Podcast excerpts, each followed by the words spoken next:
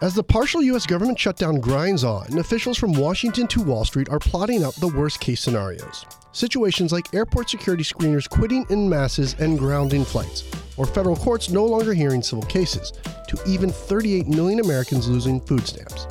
And with no end in sight, these scenarios are looking more and more like real possibilities. This is TicToc. I'm David Meyers. Joining me today from Washington is Bloomberg's Chris Flavelle, who has been reporting on some of these worst case scenarios. Thanks for joining us today, Chris.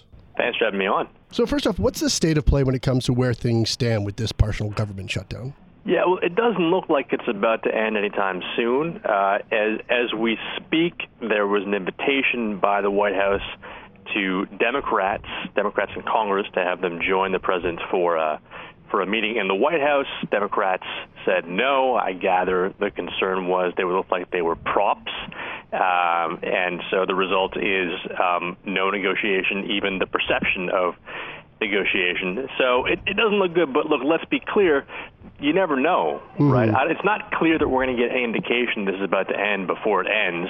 Uh, so it's very hard to, to game this out. But from what we can tell, not on the cusp of ending anytime soon. So as this shutdown continues, how has the government been keeping things going, like the lights on and funding things? Whatever administration is in office, when there is a shutdown, there's a list of activities and staff that continues. Uh, it's a little bit less severe this time because a good number, roughly three quarters of the agencies that make up the administration are funded. So you'll hear the phrase partial government mm-hmm. shutdown mm-hmm. on this one to denote the fact that it's only a subset of all agencies that are actually without funding. And within those agencies, not everything stops because what happens is the people who run those agencies, usually the chief financial officers, put out a document and it says here are the services and personnel that will continue operating during a shutdown. Uh, that is a good way to ensure some baseline level activity.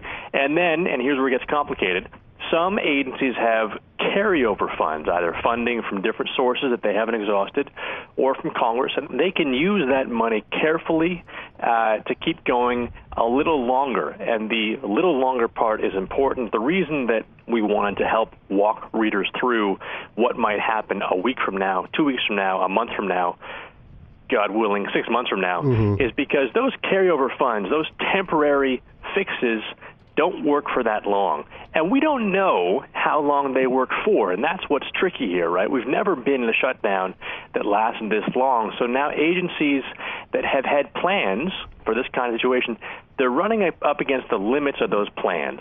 And they're starting to say, even if our temporary measures run out, what can we still do? And what we found was the things that stop are some pretty important activities. And, and let's dive into those things because it was really good reporting of trying to understand what the long term impacts might be. And right off the bat, you talk about federal workers and contract workers who are not getting paid right now. What happens to them if this goes on much longer?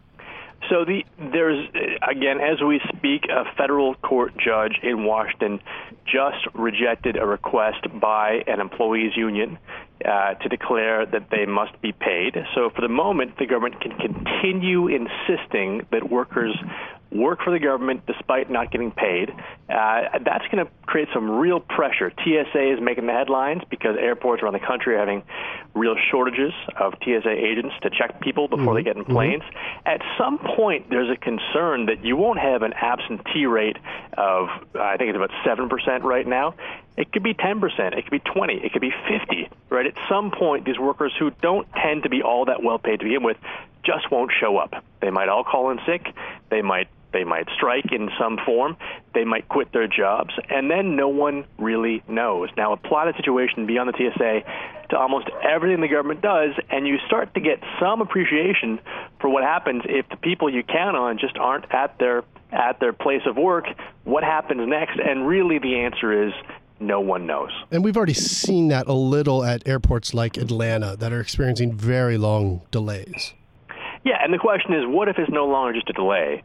What if the issue is you just don't have enough TSA personnel to move people through and to make sure they can get on planes without being a threat? Uh, and again, that that remains sort of a frustratingly uh, hypothetical question, but less and less hypothetical with each day, right? So I think airports and airlines and the TSA are starting to say, what do we do if our workers don't show up? I spoke with somebody, a former DHS official, who said that's a serious concern, and there aren't good answers. What about the parts of the government which provide food stamps to people or financial assistance for housing? What does that long term impact look like?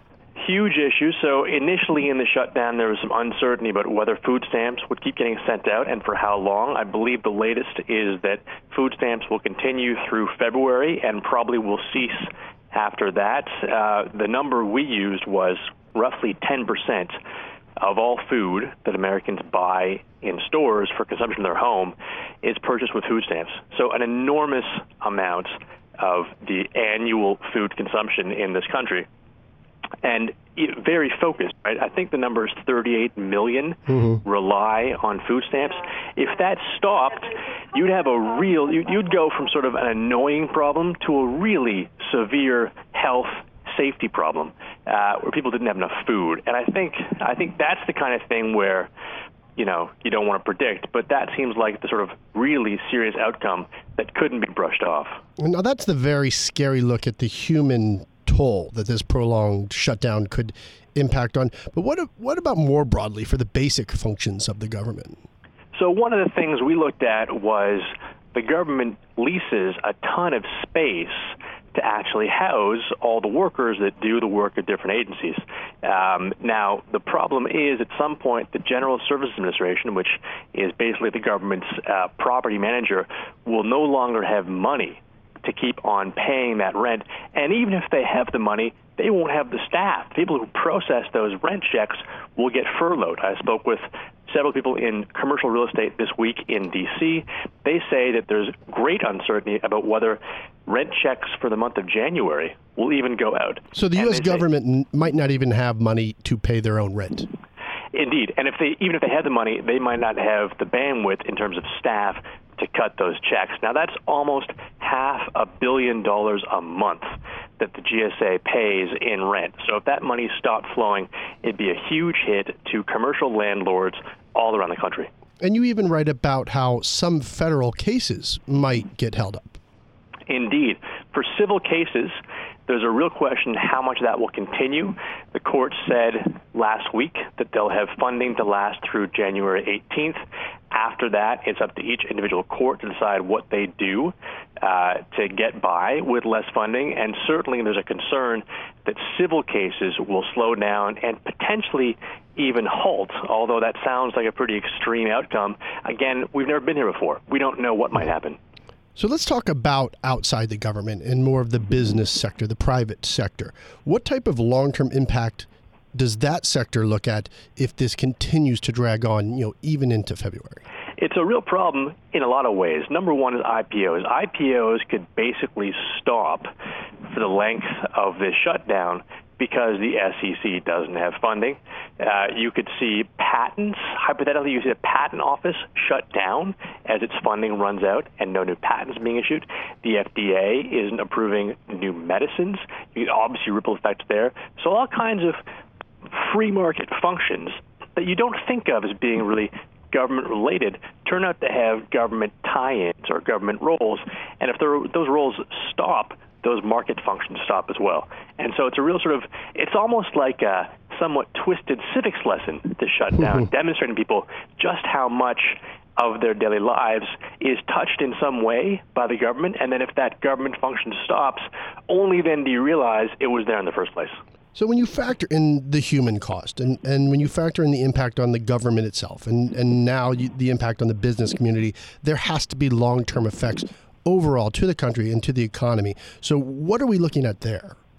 You know, we've seen different estimates there. Um, I, have seen estimates in the sort of realm of half a percentage point of GDP from food stamps alone. I, again, I think these things, it's going to take some time once the shutdown stops to tally the damage.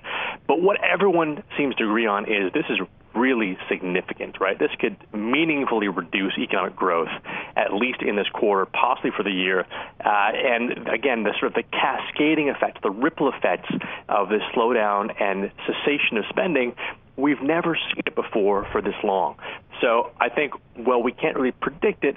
All we know is, by universal consensus, it's pretty meaningful, and the longer it goes on, the worse it gets. Yeah, I was just going to say that this seems to me that this has no end in sight. And so things are going to get much worse before they get much better.